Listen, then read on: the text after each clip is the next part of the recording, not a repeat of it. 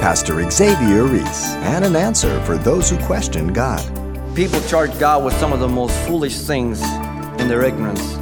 That God has put them in that miserable condition. Why did God call them to a life of misery?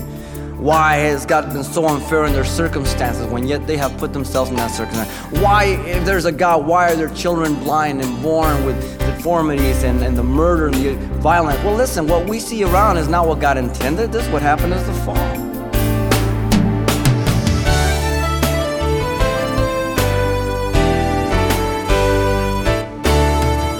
Welcome to Simple Truths, the daily half hour study of God's Word with Xavier Reese, Senior Pastor of Calvary Chapel of Pasadena, California. How many times have you heard, when the going gets tough, the tough get going? Or, no pain, no gain? Well, there is some truth to these colloquialisms, especially when it comes to exercising your spiritual muscles, your faith. Today, Pastor Xavier takes us back to the book of Isaiah for a study called The Secret Strength. Let's join him in chapter 40 for today's lesson. Have you ever met a person who's attempting to get into physical condition? And you see them at the gym and they look at the weight and they talk and, you know, and when they work out, they're not really into it or whatever it is, or on whatever level. And, and there's always some kind of excuse um, for their inconsistency or their, their, their lack of really pressing to really make it count. Sometimes well, you know, I just been too busy lately, or you know, the excuses change. And well, you know, genetically, you know, I've got my mom's disposition, my father's, and this and that, and I mean, whatever it may be. And at first, you you kind of, oh, oh, wow, you know, but after a while, you know, it's kind of like a one-string guitar, you know, and, and you catch on. Sooner or later, you come to the conclusion that this guy's just a wimp. He's not serious about getting strong. He's not serious about what he's doing. And he's pointing to everything and everyone for the lack of his progress, which is to become stronger. This is kind of the picture of the people of God. As Isaiah the prophet addresses them for blaming God for their condition and their ungodliness exposing their lack of trust in Jehovah for their strength. These are the people of God that he's addressing, not the non believer again. Let me read the passage from verse 27 to 31, and we'll give you the three points. He says, Why do you say, O Jacob, and speak, O Israel, my way is hidden from the Lord, and my just claim is passed over by my God? Have you not known? Have you not heard? The everlasting God, the Lord, the creator of the ends of the earth, neither faints nor is weary. His understanding is unsearchable. He gives power to the weak, and to those who have no might, he increases strength. Even the youth shall fail and be weary, and the young men shall utterly fail. But those who wait on the Lord shall renew their strength. They shall mount up with wings like eagles. They shall run and not be weary. They shall walk and not faint. The prophet Isaiah confronts the people of God with their justification and excuses. He is straightforward. Today, Christians are in a dangerous place. Rather than being confronted with what's going on, they get offended. The church is characterized by Christians who are too thin skinned and too thick skulled. That's a bad combination today. Such is the picture here in Isaiah. He exposes their lack of trust in God for strength and is marked by these three things. First, the proclamation of Israel's accusations against God, verse 27. Secondly, the declaration of God that Israel think through the accusations in verse 28. And then thirdly, the revelation of God for strength, verse 29 through 31. Notice first the proclamation of Israel's accusations against God. This is where he begins. He confronts something we don't like, necessary, and it's inevitable in the life of the believer. Because we are imperfect And by nature, we're sluggards. we justify, we excuse, we flounder. Very few people are disciplined. Most of us are regimented. Regimentation. You guys run the service. You look pretty, you're nice, you're in order, you march, you obey, you salute, because you don't want to get in trouble. Discipline. Let's see in the weekend. No discipline. Regimentation. The man who's disciplined doesn't need to be regimented. It comes from within. There's a difference. Notice first, God questions the nation about what they say in their speech against Jehovah. Jehovah addresses the nation by the name Jacob. Notice that. Jacob was the son of Isaac, as you know, and uh, Jacob was a twin to Esau, his brother. Now, God had declared that there were two nations in the womb, and the one would be stronger than the other. Speaking of Jacob, it was God who was going to make him strong. Esau, the other nation, would be Edom. Jacob would be Israel. Now remember that Jacob means heel catcher, supplanter, because he came forth from the womb holding his brother's heel. So they named him heel catcher. So he became known not just for that little thing, but it, it, it spoke of his character and nature as a natural man. He was a man who was full of trickery, schemes, and conniving, even to have his brother Esau to sell him his birthright for a pot of lentils. now, remember, he was the son of his mother, Rebecca. She was quite a gal, too. And she was always trying to figure out God and help out God. And through her counsel, he deceives his blind father to give him the blessing, as you know. She said, the, the, the curse be upon me, my son. You, you know, just do as I tell you. And then she says, Go away before your brother kills you. And it'll be a few days till his anger subsided. And then she never saw him. 20 years went by, she died. We will never know how God was going to fulfill the blessing to Jacob because he trusted the arm of his mother's flesh and his own. Now, there are some Christians who will never know how God would do certain things because they take it on their own. Let me tell you one thing when you do it on your own, you do it the hard way. okay? God's way is He gets a crane, one scoop, hole's done. Your way is you're out there for eight hours digging. You've gone six inches. Jacob meant that the nation was still trusting in her own strength and not God when he was Jacob. Now, Jehovah addresses the nation also by the name of Israel. Notice that. Israel was the name of, that God had given to Jacob as he was returning from the University of Uncle Laban to his father's house by the direction of God. And the account was at night before Esau, his brother, was going to come and, and, and, and confront him. And um, Esau has sworn that he's going to kill him. So, you know, that's still in, in Jacob's mind. But God has directed him to come back. God had been with Jacob, he took him away, he brought him back. He had allowed him to taste some of his own medicine. and now, as he comes back, things don't look like God's in it, but God has spoken to him. He left by God's direction. In fact, the night before Esau came, Jacob prayed to God for deliverance, acknowledging his own fear of his brother Esau and taking his wives and his children and his servants. He crossed the ford Jabbok for seclusion and safety in Genesis 32. Now, there's nothing wrong with being practical. We want to use common sense and wisdom. But Jacob goes beyond that as we see his life. God had told him to come back. God had confirmed it through the angels that appeared to him there at the camp. In fact, he called it uh, Mahanaim, meaning two camps. But still, Esau's coming. And so in our lives, God speaks to us, says, I'm going to do this. And I start walking, but you know, this problem's still here. And this problem's still here. That night, Jacob, as he crossed, a man wrestled with him till the daybreak in Genesis 32. When the man saw that he did not prevail against Jacob, he touched the socket of his hip and caused it to come out of joint. The man told Jacob to let him go, but Jacob refused. He says, I will not let you go unless you bless me. The man asked, What is your name? He said, Jacob.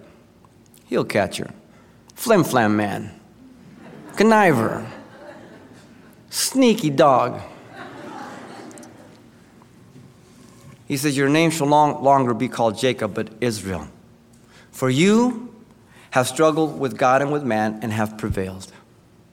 Now, Israel means prince with God or governed by God. God was saying, Listen, aren't you tired of your flesh? Aren't you tired of doing things your own way, even when I'm leading you? Don't you want to be governed by God?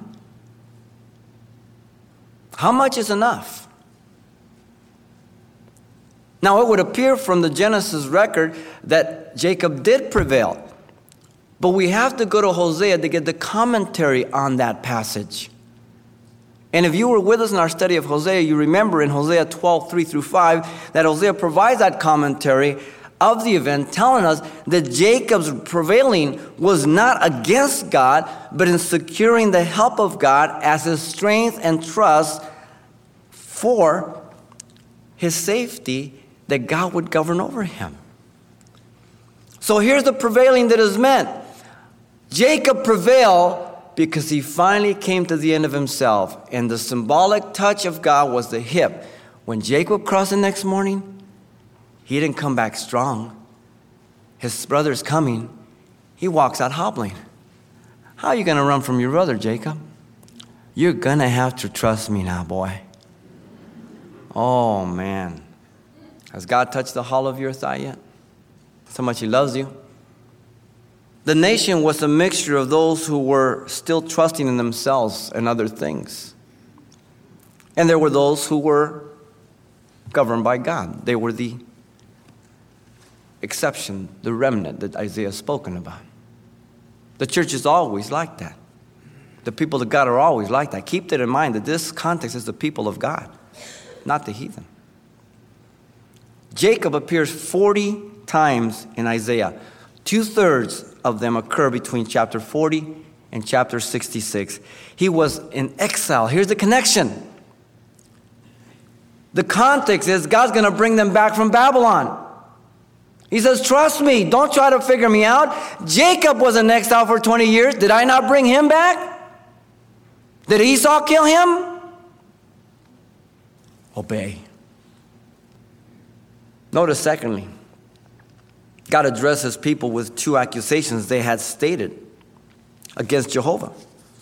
The first charge being, My way is hidden from the Lord. The charge was that God was not aware of their condition. I don't know what's wrong with God. He doesn't pay attention to me. He doesn't know what's going on. And a lot of times our prayers are like, oh, Lord, you know that, you know, at 3 o'clock. Like if God needs information. Prayer is to align yourself with the will of God, the direction of God, not to give him information. God doesn't need the internet. The charge was of being unfair. The charge was of being less than God. He's ignorant to what's going on. The second charge being, and my claim is passed over by my God. My just claim. The charge was of being indifferent, ignoring their just claim. We're right. We've brought a legitimate claim, and God just is indifferent. It's a charge of being uncompassionate. It's a charge of being unfaithful. Now, who's saying this? The people of God. This goes on all the time in the church, in our lives, people. We have to recognize this. I don't know why God, you know, let me marry this creep. I mean, you know, why didn't He tell me? What isn't that? I don't know why God allowed this to happen. Why didn't? You know. Listen, the majority of the time, we're reaping the what we sow. God gives us yellow lights, blinking red lights. He puts holes in front of us But man, we are stubborn, we are determined, we are good at turning around the warnings of God to be the will of God. And then we cry, Why me? I can see God going, I don't know, don't look at me.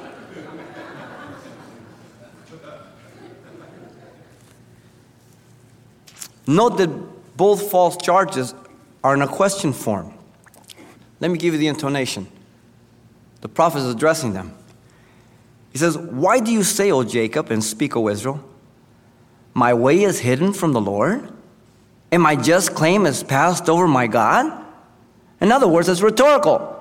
That's dumb. That's stupid. It's implying the ludicrousy of the charges. In other words, it is an impossibility for these charges to be true against God. The Lord implying from this point the erroneous perception of man regarding the activities of God and his person by personal circumstances and situations. Too often people have the rise in the situation. They're so caught up with it, they're not seeking God. They're trying to figure out how to get out of this, how to do this, how to do that. Why, why, why, why? The whys of God are, are, are, is the sewer that people drown in. Why did God allow it? But well, hang on, be patient. The, the, the story's not over. haven't read the last chapter. And the other why is why did God, and that's charging God foolishly. Today, our society is a classic example of this phenomena, blaming others for everything. You know, we're all dysfunctional, right? We're all just not responsible. It's just it's our parents, you know. So my parent drank, so therefore I'm a genetic alcoholic, and you know, and and this first disease that has ever been bottled and sold and taxed and profited from, but nevertheless. And you know, it's just bad teachers I had. You know, they they spanked me one time, and that just really bruised me and um, affected me, and never been the same. And so this runs in every sort of society for the last 15 years. So we've got a messed up society that's not productive and costs us millions and trillions of dollars every month because nobody needs to be responsible. The possibility of Christians being Jacobs or Israel's is a choice. You cannot cop out. The New Testament teaches us that though a person is born again, they still have sin nature. 1 John 1 8. If we say we have no sin and the word sin is sin nature, we deceive ourselves. The truth's not in us. Even though I'm born again, you're born again, you still have sin nature until the day you die. Now you have a choice whether you're going to yield to it or not. It is possible for you to be born again, and the New Testament tells us that you can still live up by your flesh and for your flesh, and you're called a carnal Christian. In 1 Corinthians 3 1 through 3. Now, how long can you be like that? I don't know. I certainly don't want to be there. How long can you walk on a lake that's barely frozen. How far out can you walk? Well, until you hear the cracking.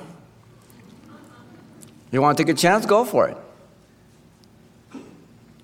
I want to walk on solid ice. Something's going to hold me. In fact, the New Testament exhorts us as believers to die to the flesh daily, Romans 6 6 and 6 11. Not make provisions of the flesh to fulfill the lust thereof, but to walk in the Spirit, Romans 7 6. So if he tells us that and commands us, then he has, that means we have the ability to do so. We can't say, well, I can't. All you can say as a Christian is, I won't. A Christian can never say, I cannot. A Christian can only say, I will not. Put that in your hat. Give that to carnal Christians and sloppy agape preaching. Am I not being uncompassionate? I'm all for compassion. I'm all for grace. I got saved that way. But who wants to play ball with somebody who literally doesn't want to play? Who wants to run a, a race with someone on their team who really doesn't want to run? It's real simple, guys. People charge God with some of the most foolish things in their ignorance. That God has put them in that miserable condition. Why did God call them to a life of misery? Why has God been so unfair in their circumstances when yet they have put themselves in that circumstance? Why, if there's a God, why are their children blind and born with deformities and, and the murder and the violence? Well, listen, what we see around is not what God intended. This is the result of man's fall and sin. And it's working itself out. And God, by His mercy, intervenes at different times, but this is the result of the fall. This is not what God intended. This is what happened as the fall. Satan is the God of this world. But we have a choice now who we're going to serve, how we're going to live. We didn't before. God will never allow you to be tested more than you're able, but with every testing, show you the way of escape. 1 Corinthians 10 13. You are busted. You have no excuse for your flesh, nor I, your pastor. These were the proclamations of Israel's accusations against God. They still go on today in the church, people. Do you know that? They still go on. Notice secondly here, verse 28. The declaration of God that Israel think through the accusations. First, Jehovah appeals to the nation's past history. Very important. First, have you not known? They were the people of God. They had received the commandments of God. They had seen God work on their behalf. They had the personal revelation of God and His Word.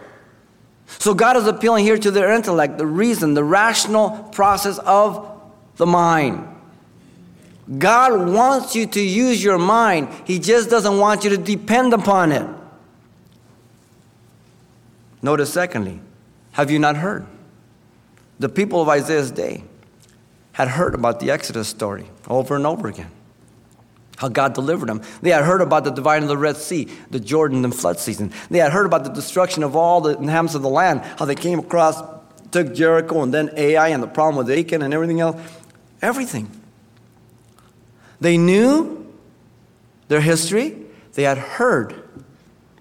Our problem today in our nation is we have divorced ourselves from our past history. And whenever you divorce yourself from your past history of God, what you know and what you have heard, you are in deep, deep trouble because then you will start rewriting your own theology.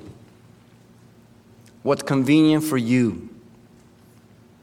They had heard of David, how God took him from the sheepfold and made him a godly man and delivered from his enemies. You've heard all what God has done in the past for others. You came to God, you know what He's done for you. You've been taught, you've learned, you know. Notice, secondly, Jehovah appeals to His divine attributes. He calls Himself the everlasting God, the Lord, identifying the attributes of being eternal. The thought that most people have when they think of eternal is an endless quantity of time. But in reality, eternal has to do with a quality of time more than a quantity. So that though time is involved, the emphasis is on quality. Jesus says, I will give to you eternal life. Automatically, we think life that never ends. That's not what he's talking about. That's its primary meaning. He says, I'm going to give you God like life to live in this rotten, dirty world a quality of life. You're going to live a life far superior in quality than what you used to live. And you know what, too? That life is forever and ever. Secondly, primarily, it's a quality of life. A pupil in the Institute of the, for the Dumb in Paris defined the term this way it is duration without beginning or end, existence without bounds or dimensions present without past or future. His eternity is youth without infancy or old age, life without birth or death, today without yesterday or tomorrow. That's good. It's a quality of life. Pastor Xavier Reese and the far reaching arm of salvation and the depth of the hope of the gospel. There's so much more to this study coming up next time. Now, if your schedule won't permit you to tune in, though, you can pick up a copy of this message. And The title to ask for is The Secret Strength. It's available on CD for only $4. And make sure you pass it on to someone in your church or Bible study. And once again, the title to ask for is The Secret Strength, or simply mention today's date. You can request your copy by writing Simple Truths, 2200 East Colorado Boulevard, Pasadena, California 91107. Or to make your request by phone, call 800 926 1485. Again, that's 800 926 1485. Or the address once again is Simple Truths, 2200 East Colorado Boulevard, Pasadena, California 91107. And thanks for mentioning the call letters of this station when you get in touch. This helps us track the effectiveness of this ministry in your area. What happens when you let the weight of the world drag you down? Is there another way? That's coming up on the next edition of Simple Truths with Pastor Xavier Reese.